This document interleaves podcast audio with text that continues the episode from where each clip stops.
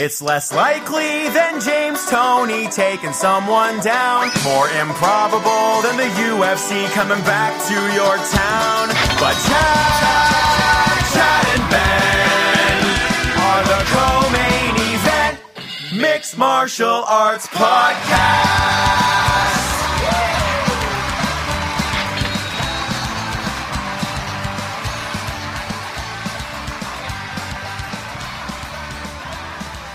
Well, Ben, we are a little bit less than one month away from Bellator 120 from the beautiful Landers Center in Southaven, Mississippi. Uh, the first pay per view card for the Bellator MMA promotion. I thought it was in Memphis. I think it's outside of Memphis. That's outside of Memphis in another state. Yeah, you'd have to uh, call up the uh, the the Google Maps there to to check the uh, to check the geography. I'm looking at a thing that says May 17th at the Landers Center. Uh, you might you want to sleuth that out if you, if you want to over there. All right, let's let's get on let's get on the Google Maps and figure out where the hell Southaven, Mississippi is. I feel like we had a, a situation here, though, Ben, where a couple of weeks ago on the podcast, uh, we had some fairly nice things to say about Bellator. We had both uh, watched the event uh, from start to finish and came away with some positive positive feelings about what, what they had going on there. And then, in true Bellator fashion, they dropped this bomb on us uh, shortly thereafter. Rumors began to swirl, and then this past week we had it officially confirmed. Uh, one of the attractions, and I'm putting that in quotes, uh, on this Bellator pay per view card that we're going to get at light heavyweight uh, will be Bellator middleweight champion Alexander Shlemenko taking on the Huntington Beach bad boy Tito Ortiz. Uh, I guess my first question for you is why didn't Bellator learn its lesson the first time about putting Tito Ortiz on one of its pay per view cards?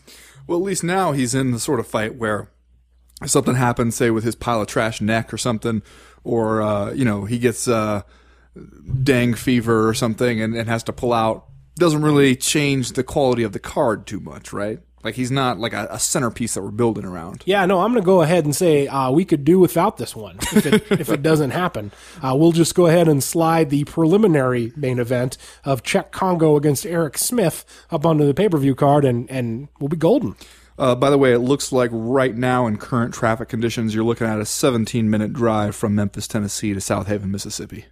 So when we went ahead to try to promote this thing as uh, Rampage Jackson's return to Memphis, uh, surprisingly enough, we were fudging the truth a little bit there. Return to be to over a, Memphis, and then a short 20 minute drive to Southaven, Mississippi. so like sort of like return to Memphis in parentheses Mississippi. Yeah, return to the region, return to the Memphis area. All right, well let's uh, let's talk a little bit about this Tito Ortiz Alexander Shlemenko affair. Uh, Alexander Shlemenko, a dude who Although, does, in fairness, uh, I hate to interrupt you, but the Memphis International Airport is actually a lot closer to Southaven, Mississippi than it is to the city center of Memphis. oh okay, so like probably some hotels out there. yeah. for to have one of them be the host hotel for all of the gala events leading up to Bellator 120. Just saying, looking at Google Maps, Graceland is right up the street. Well, that's that's something. Uh, is a dude who hasn't, you know, he doesn't get that much publicity as a as a top middleweight uh, because he fights over in Bellator. But you're talking about a dude who is 50 and seven. Uh, in his MMA career and has not lost since a meeting with Hector Lombard at Bellator 34 back in, in 2010.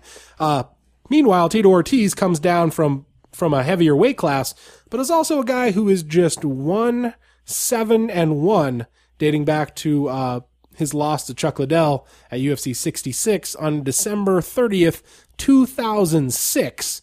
So, uh, I guess who's really getting the fast one played on them here? Uh, Shlemenko for having to go up in weight to fight Tito Ortiz at light heavyweight, or Tito Ortiz for thinking maybe he's going to win? Well, uh, I don't know if you saw this, but according to Ben Askren, the whole thing's a work anyway. Oh, really? Yeah. What does what does Ben Askren have to say? Uh, he says that uh, Tito Ortiz and Shlemenko are boys. Uh, or actually, he says that, that Tito has ties, quote unquote, to Shlemenko, and that uh, he will be, quote, taking the L for a good cause. Wait, who's taking the L, Shlemenko or Ortiz? Come on, man. Tito ain't going out there and laying down, right? He doesn't need to. He doesn't need to go out there and purposely lay down. You know what's going to happen there, man. Come on. So wait a second. Are you implying that this is one I of those? I'm not implying. Oh, is Ben Askren implying that this is one of those fixes that we read about in the Deadspin article from uh, boxing a week or so ago, It's- where it- you just get one guy that you know you can't can't possibly beat your guy and throw him out there? It kind of seems like that's what Ben Askren is suggesting. Well, far be it from Ben Askren to suggest anything uh, untoward about about anything. Well, okay, but let's talk about value for your pay per view dollar here, right? You look up at the top, you got Eddie Alvarez versus Michael Chandler again, which And again, I'm advocating we all buy the pay per view and hope that those guys get a cut of it because they deserve it. Like, but still, again, then it just feels like we'd be better off with a Kickstarter for those guys because that's what we're really doing, right? Is trying to throw them some of our money. So what we got to throw Bellator and Spike a whole bunch of our money to give those guys a little chunk of it. That's what that's what you're advocating. Yeah, I suppose. I mean, I think it's worth paying for just because I think that that fight is going to be a good fight. I mean, Right. you do two awesome fights. I have reason to believe you're going to do three. Uh, Rampage Jackson and Mo Lawal. I, I'll admit it. I do want to see that one. I, I want to see how it turns out. that's not a detriment. I'll say that for it. It's not necessarily a fight that I'm particularly uh, jacked about, but I will watch it uh, if it's gonna. If you're gonna go ahead and put that on your pay per view card anyway. Uh, uh, it's a fight that I feel like, much to the chagrin of all involved, uh, Rampage Jackson has a good chance to win. Uh, and uh, uh, so the, you know that alone, I think, makes it sort of interesting. It's it's a fight where uh, we'll get to see uh, if King Mo really has his MMA legs under him, if he's really on on solid footing in terms of his well rounded skill set. Uh, because you know, s- say what you will about Rampage Jackson, he's gonna he's gonna be a guy who's uh, probably gonna test you on the feet if uh, if he gets a chance to stay up on him for too very long. He does like to throw them bungalows. We know that about him. But, you know, after that, and then you get the Tito Ortiz Flamenco thing, which is maybe a work or maybe won't even happen because Tito Ortiz will, uh, you know, come down with chickenpox or something uh, in the locker room before the fight. After that, kind of, uh, Katie bar the door. There's not a whole lot going on Bellator pay per view. Still think it's worth the money. I mean, say you're not even thinking about your attempt to try and uh, slip Michael Chandler and Eddie Alvarez a little love in their pocket just as a consumer thinking about you know looking at your cable budget and uh, doing your monthly UFC math on, on your Fight Pass subscription and and all that other stuff, you you feel like this is worth buying. Uh, yeah, I feel like it's worth watching. I mean, the fact that there's four dudes that I've never heard of before, uh, jerking the curtain on the pay per view portion of the card is uh, a little bit troubling, but at the same time, can't really be held against Bellator since that doesn't necessarily differentiate this card from your average UFC card where we had, uh, you know, some guys over on the TUF Nations, uh, fighting for the glass trophy last Wednesday, albeit for free on a, on a cable television show. But again, just a bunch of dudes I'd never heard of before. End of the day, both them Canadian dudes look pretty good, but at the same time, I'm not sure that that makes them any more or less worthy than Will Brooks versus Nate Jolly, for instance. Yeah, you know that's something I was actually thinking about recently when you know when Bellator is trying to kind of move up in the world and and challenge for the UFC's spot. It seemed kind of hopeless that like, hey, look, the UFC has such a, a, a deeper roster than you do, so so many more known fighters that it seems kind of hopeless that you'll ever be able to put on the kind of cards that can rival those. And it's and maybe you know th- that's changed a little bit for Bellator. It's gotten some guys, you know, built some homegrown stars and and signed others from outside the organization and changed that a little bit. But more than anything, it seems like the UFC did them a favor by kind of bringing the average card level down, just because they do so many of them these days that they have to spread the talent a little thinner. Uh, and instead of asking, you know, we're forcing Bellator to try and raise its level to, to meet the UFC, it's kind of brought down and met them somewhere in the middle. I mean, the UFC still, you know, a UFC pay per view still has more firepower than uh, pretty much anything Bellator could put together from top to bottom. Uh, but that gap is narrowing a little bit. Right, yeah, I think we talked about that on the podcast a couple of weeks ago. It's uh, certainly the UFC still has the overwhelming depth and, and the brand uh, notoriety and brand loyalty to kind of continue to be the dominant force in the industry moving forward. But you know, the the fact that, like you said, they do do all those shows means that uh, if you throw a dart at, at the UFC and throw a dart at the Bellator uh, programming schedules, you're probably going to get two average cards that look somewhat similar. Uh, you know, and that that the the the st- great strength that the UFC has, I guess, is that when they have a card like that where there, you know, maybe aren't a lot of star attractions on it, uh, they can still put Roy Nelson against Antonio Roger, or Rodrigo Nogueira at the top of the card, and that kind of tugs at the heartstrings of the of the uh, you know the MMA fan to think, well, the rest of the card doesn't have a isn't doing a lot for me, but God, I I do want to see that. Yeah, but I feel like that's kind of what we're doing here with uh, Bellator. I mean, it's Eddie Alvarez and Michael Chandler is that's what's getting me in the tent. You know, uh, Rampage Jackson and Mo Lawal is what's getting me to feel like I'm not just paying to see one fight the way you do with the old boxing pay per views. Uh, if anything, Tito Ortiz versus Alexander Shlemenko is just getting me to, out of curiosity, be like, so how weird slash possibly bullshit is this going to be? Right. Well, that's and that's one of the reasons I wanted to talk about Alexander Shlemenko at the top of this card, uh, since he's a guy who gets Before I derailed you with map talk. yeah before you started in on your Google Maps talk. Uh, you know, Just Shlemenko's saying, I think Shlemenko would really enjoy Graceland. he's a well, yeah, I don't have a hard time believing that either. but he's a you know he's a guy that we don't talk about very much. Uh, and I wanted to ask you, do you think that he is closer to being an Eddie Alvarez, Michael Chandler guy, who are both competitors that we kind of fall all over ourselves all the time, talking about how we wish they were in the UFC, competing in the in the Shark Tank of the lightweight division? Is he closer to them, or is he closer to a Lyman Good type individual uh, who's not going to make it in the tough house and then get crapped on uh, by Dana White? just be used as a pawn. Yeah, a just- sad, sad just pawn. used as a pawn in a fight between two huge corporations. Well, I think the thing that makes uh, Shlemenko a little different is he doesn't like he doesn't have the Eddie Alvarez or you know if Eddie Alvarez and, and Michael Chandler you know they kind of have each other to, to elevate the the discourse there if you will make it so that it seems like uh, that's what really puts them on the map is this great fight. He doesn't necessarily really have that with with anybody in Bellator, and that's what he's really lacking. Is you need somebody who uh, is going to get people to pay attention because if you just go out there and, and beat up guys like uh, Doug Marshall, eh, you know that doesn't really move the needle that much. You need somebody else who seems like he's at that level. Uh, who can really help us find out how good you are? Because otherwise, man, people are just going to look down at, at that record uh, and you know the UFC is just going to look at, oh, hey, dude got beat by Hector Lombard, so what? You know that kind of thing. Like you, you, you got to have something else to really help make that case.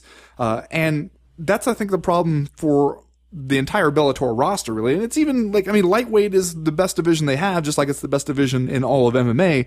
And even then, Michael Chandler and Eddie Alvarez can only fight each other so many times, dude.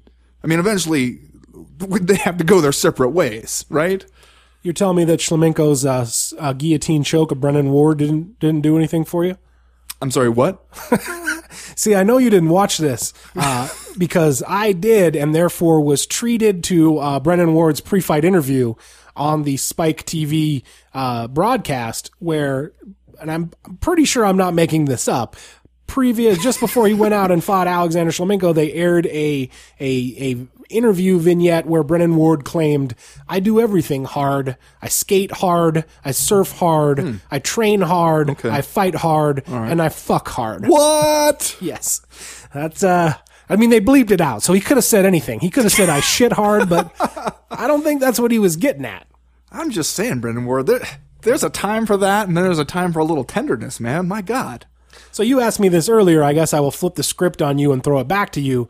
Uh yay or nay on buying the Bellator pay-per-view. I say yay, uh, mainly because of uh, Michael Chandler and Eddie Alvarez. I wish it was one of those kind of things where, like, when you're when you're giving your money to pay for the pay per view, uh, you could add like a little like those kind of things where there's like a space like, "How did you hear about our business?" or "What brought you in today?" Like where you could be like Chandler Alvarez.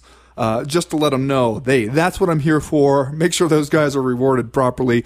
The other stuff, it's cool in a kind of declining fashion, but that's what's really bringing people in the door there. Um, because I mean, especially with the last one where they still had that fight, and when they lost Tito Ortiz, Rampage decided it was no longer worthy of a pay per view. Kind of weird that now that that's the one fight that that you had before, and now it's the one that's your main event. That's really the anchor for this one, and that's the one that's going to get you know people like us to actually buy it. Right. And if I'm not mistaken, this is uh another situation where uh aren't we th- kind of thinking that that Eddie Alvarez is heading for the door after this or uh did they succeed in locking him down for uh for eternity, for perpetuity. I don't know. I guess we'll have to wait and see. Yeah. Um, all right. Well, that's probably going to do it for round number three. It's easy to lose count when you're doing five. Yeah, who even knows anymore? Yeah. I just keep talking until you tell me to stop and get out of your house. Which is going to happen any minute now. Uh, Sir Nigel Longstock is here. oh boy. We are going to entertain the masses with another episode of Master Tweet Theater, and that starts right now.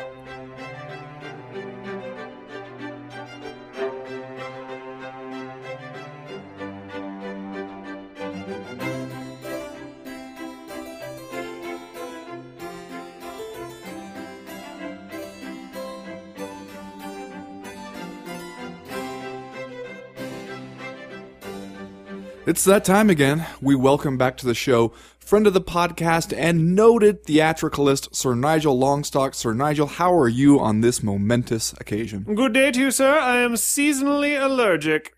You know, I'm going to be honest with you. Here we are at episode 100. No way I expected you to still be alive or not be incarcerated uh, this far into the podcast. Yes, a somewhat disorienting surprise for us all. And let me be the first to wish you a happy bicentennial. Yeah, okay. Well, you know what? What we're going to do here instead is we're just going to plow right ahead. Uh, Sir Nigel, do you have a theme for this week's Master Tweet Theater? Please say you do. I do, sir. The theme is teleology. Teleology. Teleology, the explanation of a phenomenon by its intended purpose and not the causal forces that brought it about. Why do you do this to yourself? I'm doing it to everyone, sir. Okay. All right. Well, hit us with the first one whenever you're ready. Tweet the first. Mm. Gin and tonic is the quickest way into my favor if you are at Chaos at the Casino. Chad? So, someone inviting their Twitter followers to buy them a drink? Is that what we have here? A pretty specific drink. Chaos at the Casino kind of sounds like a uh, some kind of local MMA event. Uh, I'd say it does more than kind of sounds like that. I, I assume that's what it is. Let's see here. Chaos at the casino. I'm going to guess Nevada area, maybe. Uh, hanging out at an independent MMA show in Nevada, hoping to drink gin and tonics. Uh, Tyson Griffin. Wow. I didn't. That's not where I thought you were going. I guess I'm gonna take the risk here and say that that might be the poet Philip Baroni. Hmm, interesting. Both fine guesses, both flattering given the sophistication of the drink, and both wrong. It is Shayna Baszler. Uh, Okay. Trolling Twitter for free cocktails. Well, she did just have to pull out of a fight injured, so uh, you know what I do when I get injured, Chad. oh, yeah, you drink. Well, yeah, that's also what I do when I'm 100% healthy. He actually refers to it as dranking. That's true. I do say that a lot. Tweet the second. This goddamn Twitter valuation thing has accessed my account and tweeting by itself. Ignore the value tweets, please, people. Okay. So I'm familiar with this thing. You know the thing that people do where like you sign up to see like what your Twitter account is supposedly worth? No. Zero. Sir Nigel's Twitter valuation service. Uh, okay, so somebody who signed up for that uh, because they really wanted to know what their Twitter was worth, and then was disheartened to see that it had access to their Twitter. Boy, I'm gonna say that is Matt Mitrione.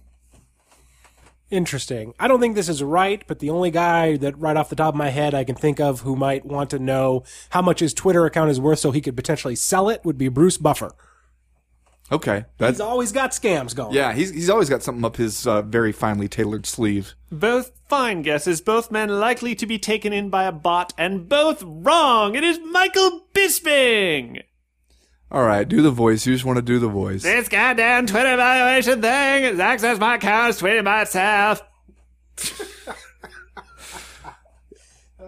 Okay, fine, fine. Are you happy now? You got to do that? Goddamn Twitter valuation. I'm just trying to raise a family and watch HBA. Okay, move on. Hmm, tweet the third. Ahem. it's a Pink Floyd kind of evening. Whoa. That's it. That is it. The tweet in its entirety. Joe Benavidez. Um. somebody who likes the oldies, I'm gonna go ahead and go uh, recent Master Tweet Theater invader and frequent contributor Rich Franklin, Rich Ace Franklin.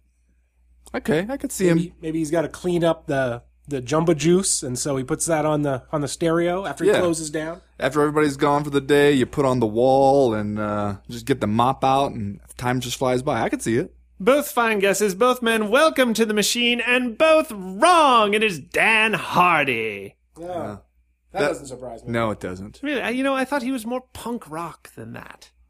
Well, that, he got to throw you a curveball every once in a while. He is British, I suppose. All right, tweet the fourth.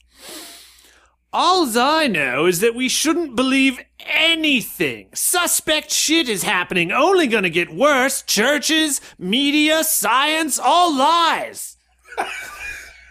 Wow, that's amazing. An incredible statement of nihilism.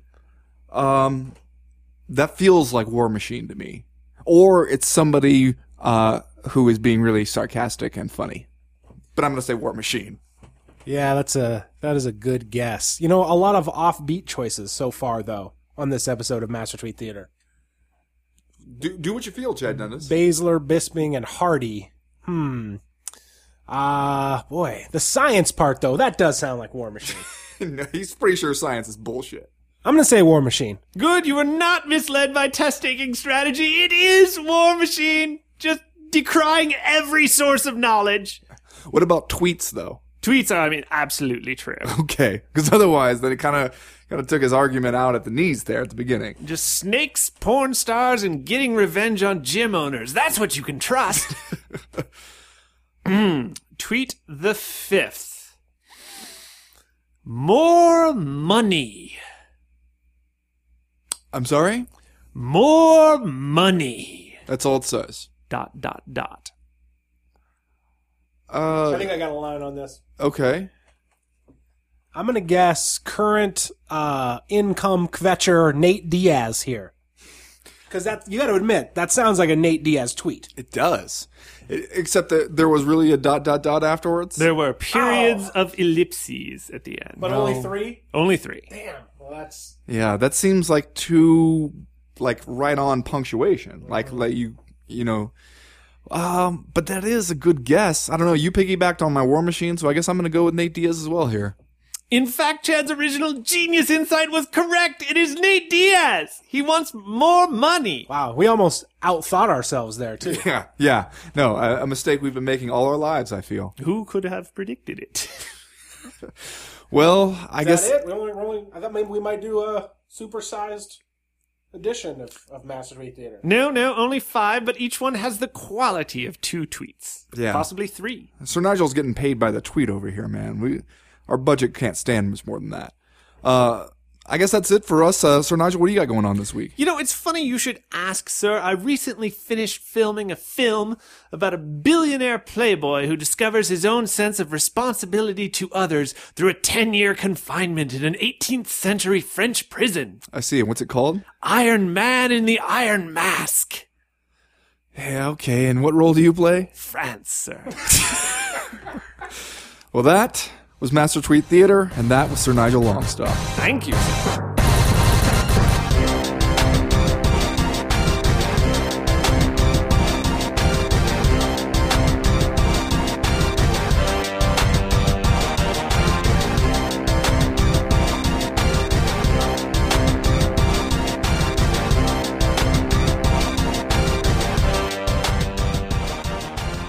Well, Chad, also at UFC 172 this weekend, I mean, I'm sure we're going to get into the main event, but in what I suppose is the de facto co main event, Phil Davis welcomes Anthony Johnson back to the UFC as a light heavyweight. Uh, and it seems like uh, master psychologist Dana White has made Phil Davis play right into his hands by insisting that Davis just doesn't seem like a guy who really wants that title shot. Uh, and then, wouldn't you know it, Phil Davis jumps on the UFC 172 conference call today uh, with sounded like he has a bunch of prepared material to get all up in Jon Jones's face. Are you hyped? Well, wait, you said de facto co-main event, like you don't see this as a legitimate co-main event. It's like, First of Is it, all, or do you feel like Tim Boetsch has been slighted? Because I do. Like I don't. I know that's your guy, Tim Boetsch. First of all, co-main event, not a real thing. Uh, you, you- how can one fight be the main event and it doesn't have to share anything, but then the co-main event gets this like distinction? If there's a co-main event, then they're both co-main events. If there's a main event, then there's only one. Which is to say nothing of preliminary main event Joseph Benavidez versus Don't Tim Elliott. even start that shit. and the Fight Pass main event I knew you were of uh. Danny Castillo against Charlie Brenneman. Uh, pretty much, pretty much. At some point, you're going to get into a situation where everyone except Joe Ellenberger and Wagner Rocha uh, is your main event. Well, unless, hey, what if some people get sick or, or injured uh, before the fight? Then bumps them right up there. Or they could get demoted to Fight Pass and be the main event of that. True, a lot of crazy stuff. Anything could still happen. We still got a week to go before we get to before we get to Baltimore. Also, if we're looking at the Fight Pass portion of the card, there is only a Fight Pass main event and co-main event because there's only two fights on it. Yeah, lucky that those fights aren't real, uh, and that uh, you know nothing happens till we get to the television televised portion. Uh, you mentioned uh, Dana White possibly playing some games with with Phil Davis uh, this past week. It's another situation where you, it's it oftentimes gets difficult to tell. Uh, if Dana White is really actually giving you an off the cuff, here's what I actually think, uh, uh, frank opinion, or if, as you implied, he's trying to light a fire under somebody's ass, uh, which, you know, if that was his goal here, certainly seems like it worked with Phil Davis because, you know, Phil Davis's immediate reaction was, ha ha, well, we'll see about that. Like, he was really going to put it in Dana White's face by becoming UFC light heavyweight champion when seems kind of like eh, motivating you was sort of the objective. So, like, maybe you're just playing right into his hands. Well, you know, for me, the idea that like Phil Davis has Dana White say these things about him, and he thinks that the solution is, oh, I know, I need to just be more vocal and uh, to be the guy who really stands out on the conference call, kind of thing. Like, okay, you know, the UFC goes in for that. Uh, what you need to do is go out there and uh, put these ass whippings down to their maximum effect, which is something that you know, when Phil Davis first kind of came in the UFC, had a lot of excitement behind him because he was obviously you know a, a great wrestler and seemed to be really developing quickly. And then you look at his last few fights, and he's even in fights where he's clear, like the Vinny Magalhães fight, where it seems like he's clearly winning. Uh, you don't see that. Uh, that real just like desire to go out there and smash people. Now he's talking about it like that's what it, that his, goal is. Uh, but it's against a guy like Anthony Johnson. It seems like that's one of the ways you could get yourself in trouble against Anthony Johnson is by thinking you're going to go out there and, uh, you know, really make a statement by putting a, a serious beating on him and end up getting yourself knocked out.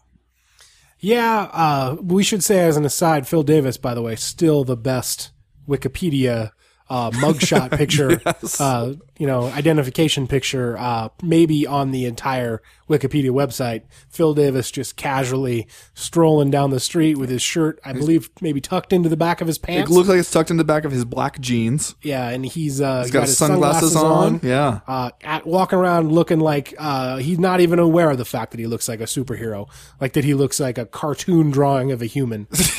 he's like, oh, oh, what? My enormous, my enormous body. Has no idea that somebody's standing there taking a picture of him for the World Wide Web. Phil Davis, though, uh, uh, you know, likable guy. I Yeah. in most of his uh, in most of his uh, media appearances, and I think that's why this this latest one, where uh, it sounded like he told some people beforehand that he was going to start being more vocal to try to get himself on the map a little bit, uh, and then comes out of this press conference and and and uh, you know, it sounded like anyway tried to talk himself into a into being yet another guy with a uh, with a feud with Jon Jones, uh, and came away with some mixed reviews. Like sounded like maybe came off as a little bit uh, uh, pre-scripted. Like he bought uh, Chael Sonnen's B material that Sonnen decided he couldn't use and was just gonna gonna offer up at a Which, discount. hey man, if you're Chael Sonnen and you're getting down towards the end of things, you know, maybe uh, fighting words Ghost Rider wouldn't be a bad way to go. That's true.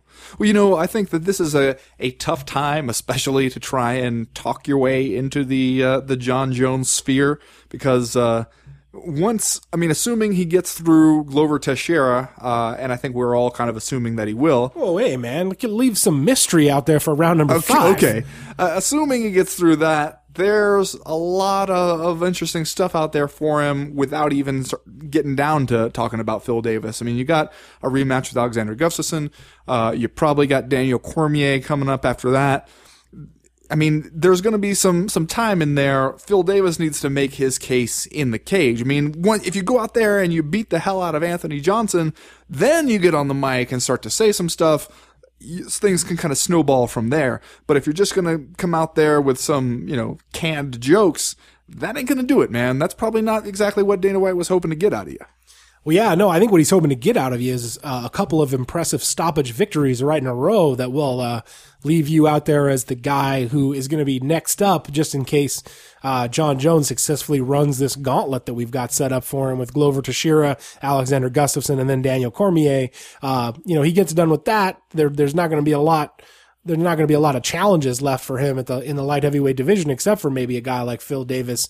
Uh, and then on the offhand chance that Jon Jones decides to bolt and go up to the uh, heavyweight division, single handedly bringing the average age of the heavyweight top ten down by like five years.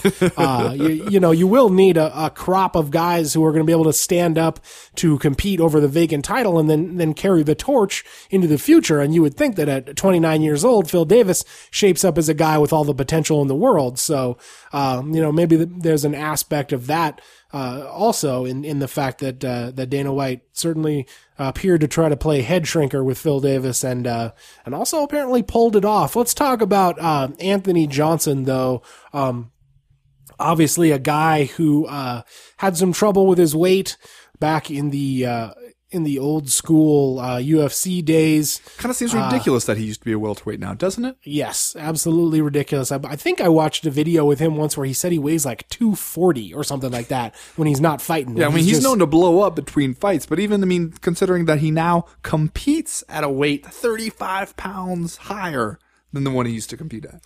In 2012, he comes in uh, for a potential middleweight fight with Vitor Belfort at UFC 142. Uh, ends up just obliterating the weight limit for that. They end up doing a 197 pound catch weight fight. Uh, Belfort wins. Cruiserweight, First, basically. yeah, they went. Uh, they went. Uh, went ahead and had a, a title eliminator for Quinton Quinton Rampage Jackson's Bellator cruiserweight title. Uh, obviously, Bellator or uh, Bel- Belfort wins by first round uh, choke out, and then uh, Anthony Johnson gets cut. He goes out on the independent circuit. Uh, and you know ends up kind of putting things back together for himself, where he goes, uh, you know, five Although or missed weight in his first five or six outside oh. of the UFC yeah, too. Mixed missed weight for Titan fighting championships in his first in his first fight out, and then I guess uh, eventually made the decision. You know what? Uh, light heavyweight is going to be the place for me, and and ever since then Finally then, came to terms with the fact that he is big boned. yes, uh, he's had a lot of success. Uh, five and zero with with all stoppages except for the the decision uh, against Andrei Arlovsky in a heavyweight fight that he had at at World Series of Fighting. So uh, one of the few guys, I guess, at this point you could say who's able to uh, be cut from the UFC and then go out on the independent circuit, kind of rehabilitate himself, uh, come back in and and get into a situation where he might be a player again in the UFC. Uh, are you buying it? Are you buying Anthony Johnson as a legitimate light heavyweight contender? You know, I might be tentatively buying it. I think that this fight is the one that's going to show us. And this, we should say, it's uh, not an easy welcome back. Oh, it to is have a to tough draw. come back and fight Phil Davis. Uh, but I do think he has the thing going for him where, like a lot of guys, if they are in the UFC and then get bounced out, uh, you know, he didn't get bounced out because he, you know, lost three or four in a row. He lost after, you know, kind of a last straw of missing weight, and the UFC was just kind of fed up with it. And now he can make the case, well, look, I was making a mistake in trying to fight too low, and I was, you know, leaving my best stuff in the sauna, basically, and it was costing me in some of these fights.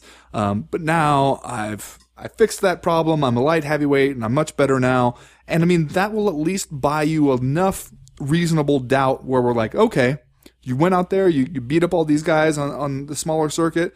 You, you beat a guy like Andrei Arlovsky at heavyweight that earns you this. Let now let's see. Let let let's see what you got there. I mean, I'm I'm interested in him. He- He's a guy who uh, you know he can wrestle a little bit and he's got some power on the feet. That's an interesting guy to have around. And I I credit the UFC for not trying to ease him back into the fold here and trying to trying to build him up instead throwing him right in there in the fire against a guy like Phil Davis. Let's find out what he's got, man. I mean, I think that's an interesting fight. Yeah, and certainly if you come out and beat Phil Davis, uh, you establish yourself as an immediate contender, uh, especially if you are able to do something impressive the way that Anthony Johnson has done in, uh, you know, most of his fights away from the, from the organization.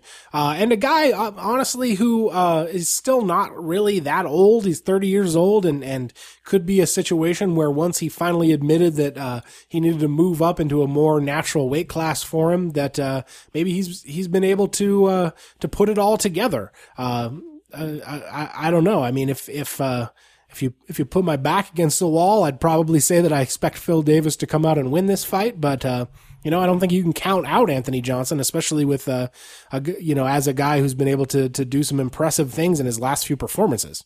No, I mean, I do think though, uh, here's one of the situations where Anthony Johnson maybe was getting by on, uh, wrestling some of the welterweights when he got kind of pegged as this guy who would go out there and throw them bungalows, right? Like, and he was kind of a knockout artist guy and he got matched up against guys like Dan Hardy and stuff who could kind of, uh, seemed like the UFC was expecting a certain kind of fight, and also he was just a huge welterweight, so he could go out there, get a takedown, and they couldn't get him up off him. And you're not going to be able to do that against Phil Davis, so uh, you got to expect that he's going to have to find a way to to stay on his feet, something that he couldn't really do against a guy like Josh Koscheck or something earlier in his career, uh, and keep that fight where he wants it there. Because I don't think you want to go into a grappling match with Phil Davis here if you're Anthony Johnson.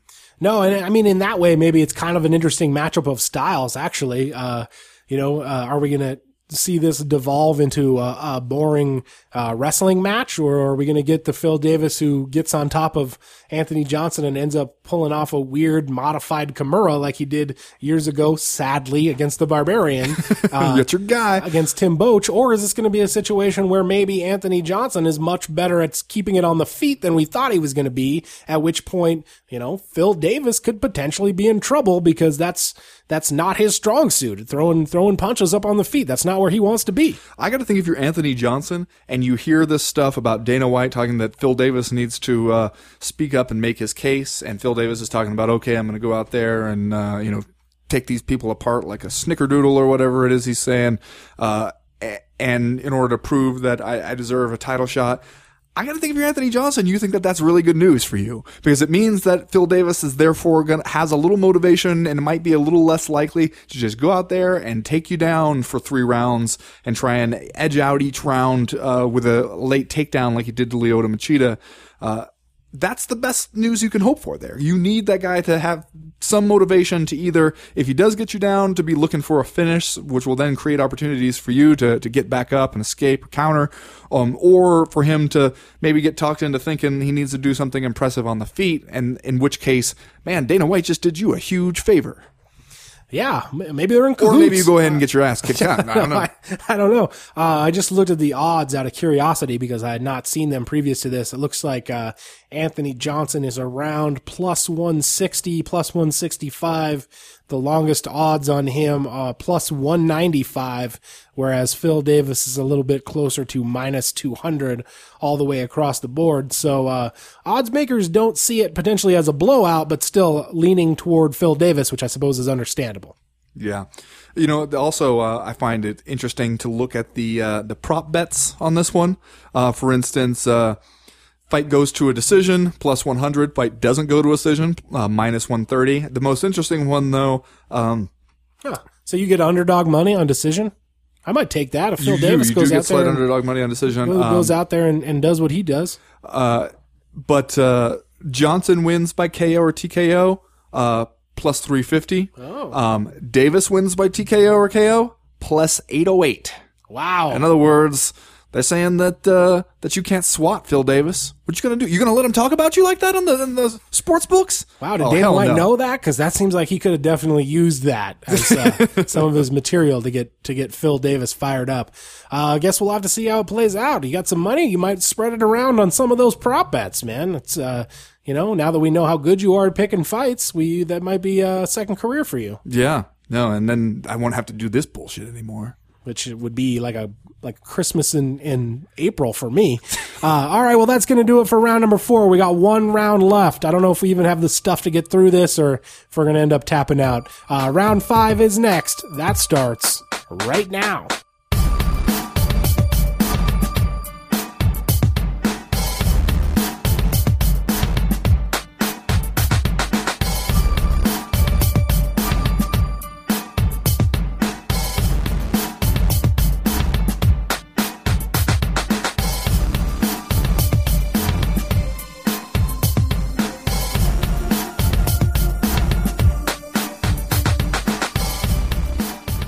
Ben, as we begin to discuss the main event fight of Jonathan Dwight Jones against Glover Lucas Teixeira, there's, there's It's kind of a letdown. I thought Glover would have a better middle name than Lucas. I know. Well, it makes him sound a lot less scary. That's for sure. If you're going out there to fight Lucas Teixeira, or or G Lucas Teixeira, Well, actually, that sounds like a, uh, a professor of international studies, right?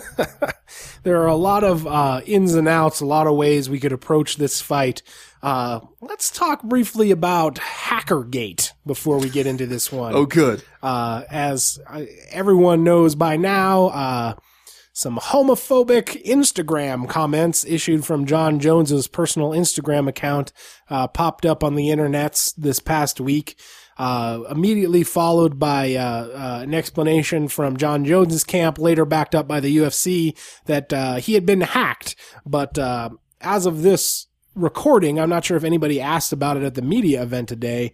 Uh, the the story appeared a little unclear to me. I don't know if we were trying to allege that someone hacked Jon Jones's Instagram account or if we were trying to allege that somebody stole his phone or that he lost his phone All or that a bunch of dudes that All in his those. inner circle have his passwords which uh Also, maybe the Illuminati was involved. just made for a very uh confusing experience for those of us trying to track down the truth. I know that you wrote about this on uh, the MMA Junkie this past week. What uh, where are you at on this, man? Okay, okay. First of all, if you want me to believe the first, the original story was that he lost the phone, right? And Jon Jones seems to be going with the like he doesn't have the phone anymore. So he says he Right, got a, yeah. he The very new first phone, thing that happened was He's that he on- tweeted that he got a new phone. and he's on Twitter like publicly asking people who have his number to text him their name so he can update his contacts. Which man, if you got a smartphone, that should you, your contacts are like on the on the internet somewhere, right? Like they keep those in a big contact bank. You ain't gotta have everybody give them back to you. You can just have those shit loaded for you when you get a new phone. Uh, so at the very least, he's guilty of not using all the features of his smartphone. Uh, but yeah, I would describe that as the least, the least that he can be charged with at this point. But okay, if your story is that you lost the phone, right, and somebody found it and realized, like, oh, hey, I got Jon Jones's phone, or they stole it, or whatever, they have possession of the phone. A phone that we have to assume has Dana White's phone number in it, Greg Jackson's phone number in it, uh, Holly Holm's phone number, Maybe Georges St. Pierre. Uh, yeah, GSP probably in there. Uh, you know, uh, Rashad Evans maybe still hanging around from the glory days. Clay knows? Guida, you want to, hey man, you want to order a dozen pizzas for Clay Guida's house? Man, you just, you just got that dropped right in your lap. Oh, hacker. except, except how you going to find Clay Guida? Because he's probably in an RV roaming the country where you're going to have the pizza sent to. Clay Guida's always two steps ahead, Chad. True. That is a, that is a true statement. I guess maybe you go a dozen pizzas to Mike Winkeljohn's house. But the point is, you've got access to his phone, right? And like presumably all the social media apps that he has loaded on his phone. If your goal is like, hey, I've got Jon Jones's phone, I'm gonna pose as him to make him look poorly, to make him look like a homophobe. Uh, there are so many things you could do. And the thing that you choose to do is pick out a kid who had said something mean to him on Twitter, go find that kid's uh, Instagram account and write stuff like fag shit and you two are fags uh, in comments on his pictures. And that's all you do? Like you don't do anything else near as I can tell? Like that's your big hacker plan? Like, you know, either it's a completely obviously bullshit story, uh, or we're dealing with the, the worst hacker in history. Yeah, it's hard for me to believe, like you said, that somebody would uh, gain access to Jon Jones's phone and then use that uh, that privilege to defend him against the haters, which is sort of like what happened, but like to defend him against the haters in a way that would also make Jon Jones look bad. And hey, man, let's be honest. If this is a hacker who has incredibly low standards for the mayhem they want to cause, uh, by accessing another, you know, a relatively well-known person's, uh, personal social media accounts, the other thing they did, uh, was do a pretty good Jon Jones impression by, uh, writing homosexuality is a sin on the comments of this teenage Swedish kid who had said something mean to Jon Jones on Twitter. So, uh, you know, I'm going to need to hear a much better explanation, uh, um, and, and see, frankly, a much better forensic timeline about what happened in the alleged Jon Jones hacking before I'm willing to put a lot of credence behind that story. Uh, I mean, I hope it's true that Jon Jones got hacked because if he didn't, that's a serious bummer for me because, uh, both of the guys on this podcast have largely supported Jon Jones over the years. Uh, I've always been a big fan, uh, you know, of his abilities in the cage and, uh, um, have always thought it was weird the way he was, uh, treated with this scorn and ridicule by a lot of people in the, in the MMA sphere. Um, back when I was forced to have a, a, pound for pound list when I used to work for ESPN, I had Jon Jones number one on my pound for pound list, uh, you know, long before, uh, the, the, the, uh, industry like came around to the idea that he was probably the number one pound for pound fighter in the world. And this particular incident, if he's responsible for it, like, makes me feel super tired of defending him and like makes it really hard for me to like totally get on board with the Jon Jones train anymore. Okay, let's talk about that for a second because I think that that's something that uh, I, I was thinking about this earlier because, like you, I, I think that Jon Jones sometimes gets a bad rap, and when something like when this happened, I was like, well, it's going to be hard to make that case because it seems like he's trying to give himself a bad rap now. Although, when I get down to it, the thing that I think uh, people don't give Jon Jones credit for is that he is an awesome fighter. It's not that I think that Jon Jones holds a lot of like personal beliefs that I agree with. I mean, and I don't know if that necessarily even matters. I mean, like obviously I would prefer that uh, the the pro athletes uh, who I like or watch uh, are not homophobes because I don't think that is a good way to go through your life. I especially don't think it's a good way to go through your life getting on some kid's Instagram page and, and trying to, to call him a fag. Like I, but Teenager from Sweden calling him a fag. but it's like okay i knew jon jones was really super christian that's something that i like a, a belief that i do not share um, and i know that uh, part of what the the the christian theology is is that they're not into the whole homosexuality thing. So should it even really surprise me if it turns out that jon jones a noted christian is also not into the homosexuality thing? I mean I think sometimes we do this thing where we want these people who are really good at something to to be kind of a, a model for other people, to be, uh, you know, to have the same views that we want to to support in our own lives, but. And they're really under no obligation to do that. Let's be honest. The reason we like Jon Jones, the reason we watch Jon Jones is because he was an awesome fighter. If he was just an awesome dude who was really reasonable and who would never do something like that, but he couldn't fight worth a damn, we wouldn't care about him. He'd just be another dude who you liked. You know, and so like it's the same thing like when people went out uh, and and bashed Tiger Woods uh, when it became known that he was quite the Lothario, and it was like, man, you didn't like Tiger Woods because you thought he had like he was a great role model for your marriage. You liked him because he was an awesome golfer. Like, just admit that. That's fine. I mean, I think the thing here is that even if you know, regardless of how you feel about his views, it just seems like a really childish, petty, and like like a poor judgment on his part.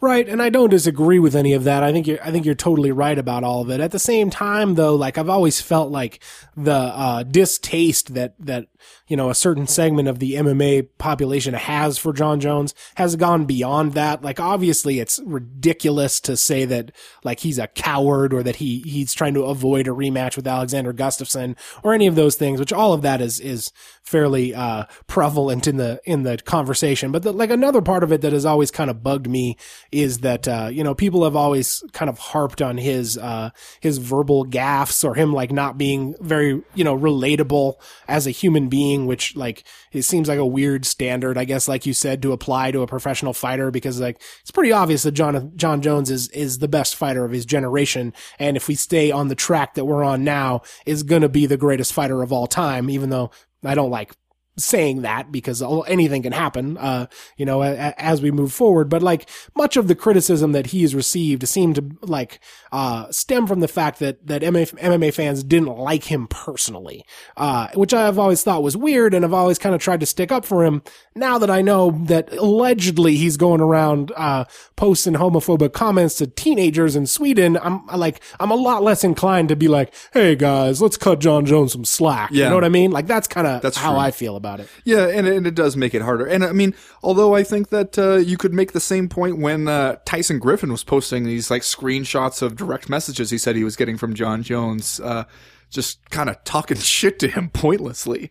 Uh, and you know, and then making fun of him for posting the the screenshots. I mean, like, oh, hey, you're like, LOL, Jon Jones is messaging me, and I don't know. I mean, I think that he is really image conscious, which I think too much some, sometimes. Maybe I, I don't know. We'll I guess. well, he's image We've got some recent evidence to suggest maybe not image conscious enough, depending Well, on which story you believe. Doesn't I mean? I guess he he underestimated the the power of uh, the internet and the power of stuff like that to spread. But every single time I do an interview with Jon Jones, at the end of the interview, he always has some point where he where either it was a point he was trying to make in the interview, or he'll be like he'll circle back to it and be like, "Hey, did you understand what I was saying about that?" Because I really want to stress that. Like he's basically just trying to, as you know, as subtly as he can, say to you, like, "I hope that you put that in the article the way that I meant it," or he'll and, and I think maybe this is a thing that tells you how he's feeling now in regards to MMA media and MMA fans like when I was in Albuquerque the last time and I talked to him,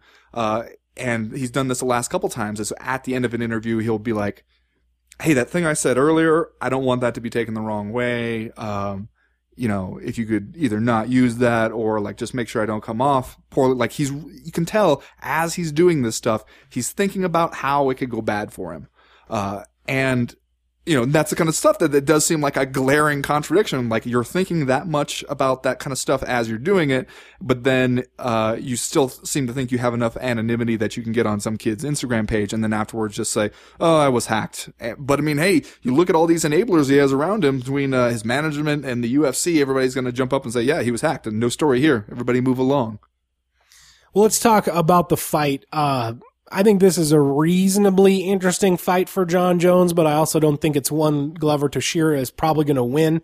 Uh, you know, the, the, one of the strange things about this fight is the, the pre-fight, uh, commercial that we saw a Yeah. hundred million times, uh, in the last couple of weeks on all of these UFC shows, uh, really goes out of its way to try to stress Glover Teixeira as, uh, the most dangerous and toughest opponent for Jon Jones in his career. Uh, and the thing that is really kind of strange about it is that a lot of the sound bites that it uses to try to make that case are actually people talking about Alexander Gustafsson, right? Yeah.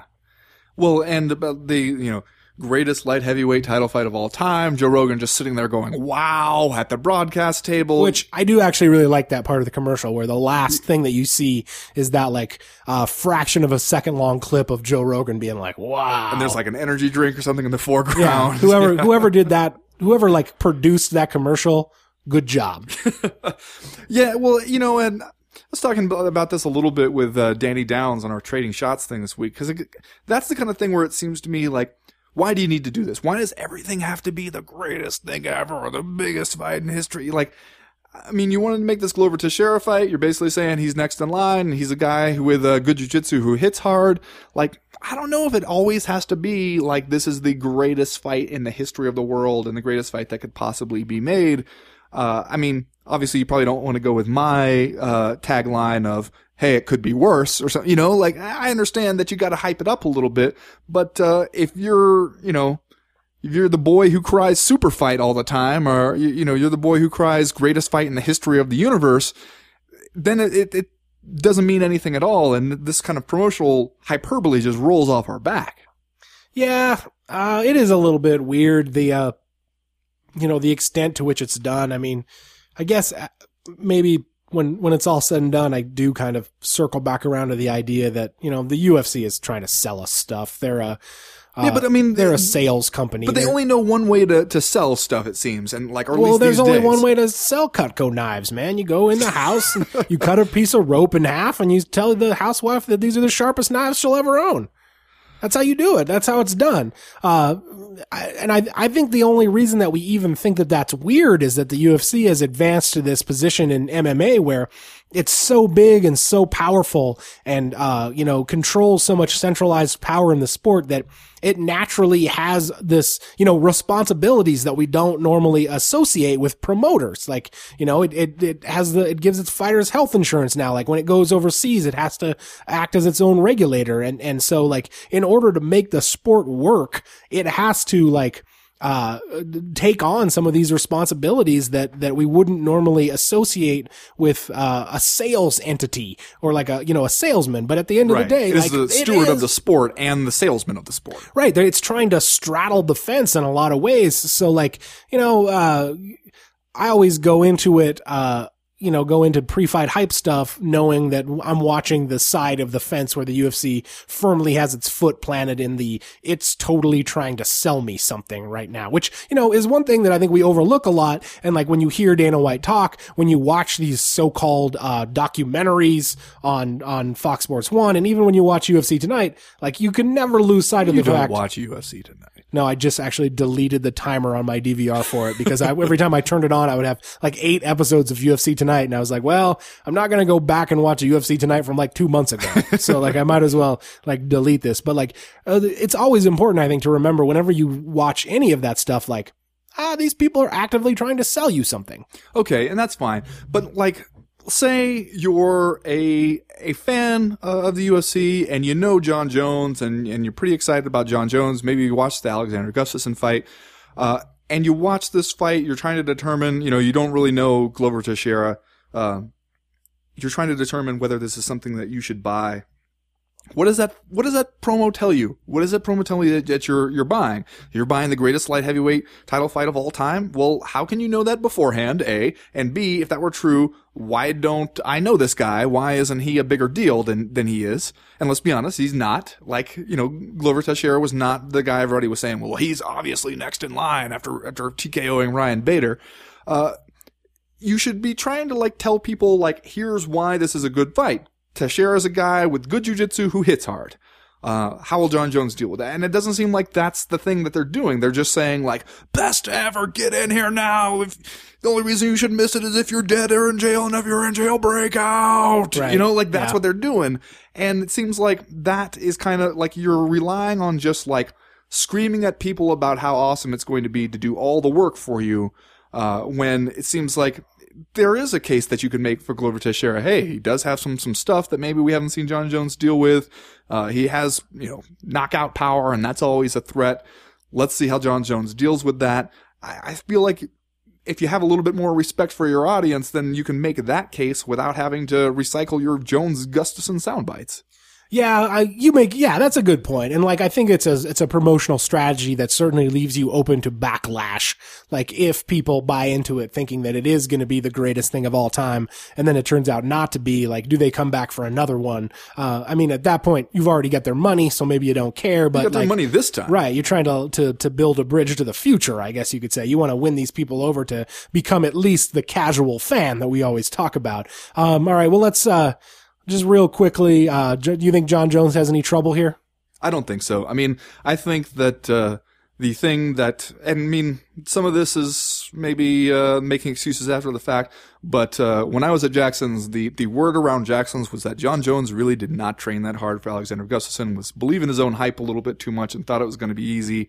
Uh, and also, people were saying it was going to be easy, uh, and then went in there and found himself uh, in a fight. And when I was down there watching him train this time, he was definitely not doing that. He was probably the only like recognizable Jackson's team member who was at every single practice that I saw there and was beating the shit out of people in training too. So it seems like he kind of learned his lesson there. Uh, I expect him to, to go in there. I mean, Teixeira's a, a tough guy, but I say, you know, second, third, fourth round, Jon Jones puts him away, uh, and then we can get back to business and start talking lusty gusty again. Yeah, um, and I think that's all bad news if you're Glover Teixeira uh, to hear that this is the fight that Jon Jones is choosing to take super seriously. uh, I think that there could be some trouble for him if he can't take Glover Teixeira down. Uh, obviously, he packs a lot of power around in those hands. Uh, but uh, uh, I mean, I think I also wouldn't be surprised to see a uh, what I guess you might call vintage Jon Jones performance where he comes in, does that big, a huge outside leg sweep that he has that looks like it kicks his leg all the way across the cage and then goes, uh, elbow to the noggin straight, uh, Brandon Vera style. And we get out of there in, in a, in a couple of minutes. Yeah, I mean, I don't even know if he needs to take Teixeira down. I mean, I think Teixeira is uh, the the height and reach advantage that, that he'll give up, and he's kind of a, a hooker uh, who really wants to get in there and, and, and pound on you with, with those kind of shots, and he's got to get in close to do that. Uh, and I don't think Jon Jones lets him if he doesn't want him to. All right, well, let's do just saying stuff, and then we will wrap up this special supersized episode 100 of uh, the co-main event podcast. I'm ben, exhausted. I know my my voice is going out. Uh, I've probably broke my hand sometime during the first round. Yeah, and I, I feel like I definitely this this old E has definitely broken a rib or two. It's tough down there at the bottom. Every time you take a drink of it, you just look like you can't believe that you're drinking it. Uh, it's one of the few times I wish Very we had, accurate. wish we had video so that people could see the face that you make every time you take a drink of that. Uh, what's your just saying stuff for this week? Well, Chad, uh, I'm just saying, I'm sure you noticed that Donald Cowboy Cerrone was sporting the Budweiser logo.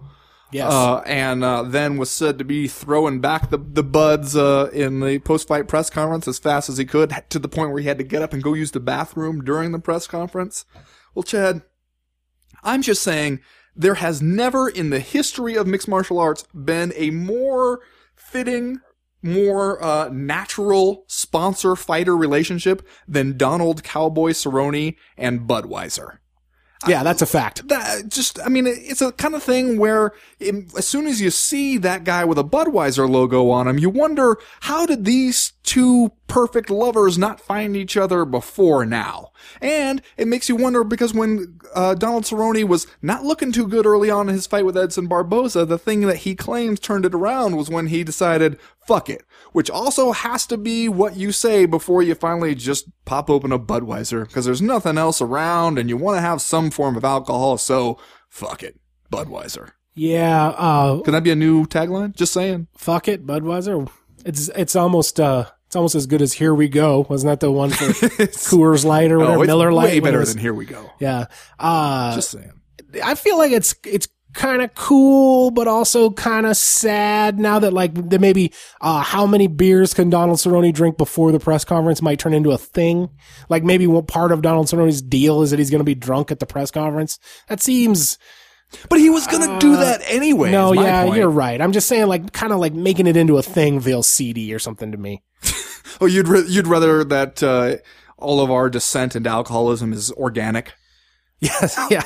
and uncompensated Well, Ben, I'm glad that my just saying stuff comes on the heel of our 20 minute long discussion about uh, respecting the the viewer because uh, you know now that we've seen all of these pictures of Shaquille O'Neal hanging out backstage at the UFC, uh, making Yoel Romero just look like a tiny little child. uh, can we finally admit that, like, somewhere deep down in the back of our minds, we'd want to see Shaq fight in the UFC? No. I, I mean, if we're gonna do Ronda Rousey and Gina Carano, like, well, why the fuck not? You know, uh, I, I, I know that it would be like a freak show and would mean the death of MMA, the competitive competition based sport, but I, I just have to admit that somewhere deep down, like in the reptilian part of my brain, I want to see seven foot two, 400 pound, 42 year old Shaq make that walk to the octagon wearing uh, a pair of fight shorts as big as a grown man's pants with like both of his knees wrapped up like a mummy uh, while Fu-Schnickens plays on the uh, on the loudspeaker. Like I know that that that it's not right. no it's but wrong aside from fact. from decorum, maybe the truth is we're all just scared, man. Like maybe we're scared that Shaq would be too dominant. Against Jose he- Canseco That he's gonna come in there against Jose Canseco and he's gonna be like a Shaq knife and cut cut us with precision. no one will be able to stop him. Just saying. I'm just saying, I hate you for even floating this idea.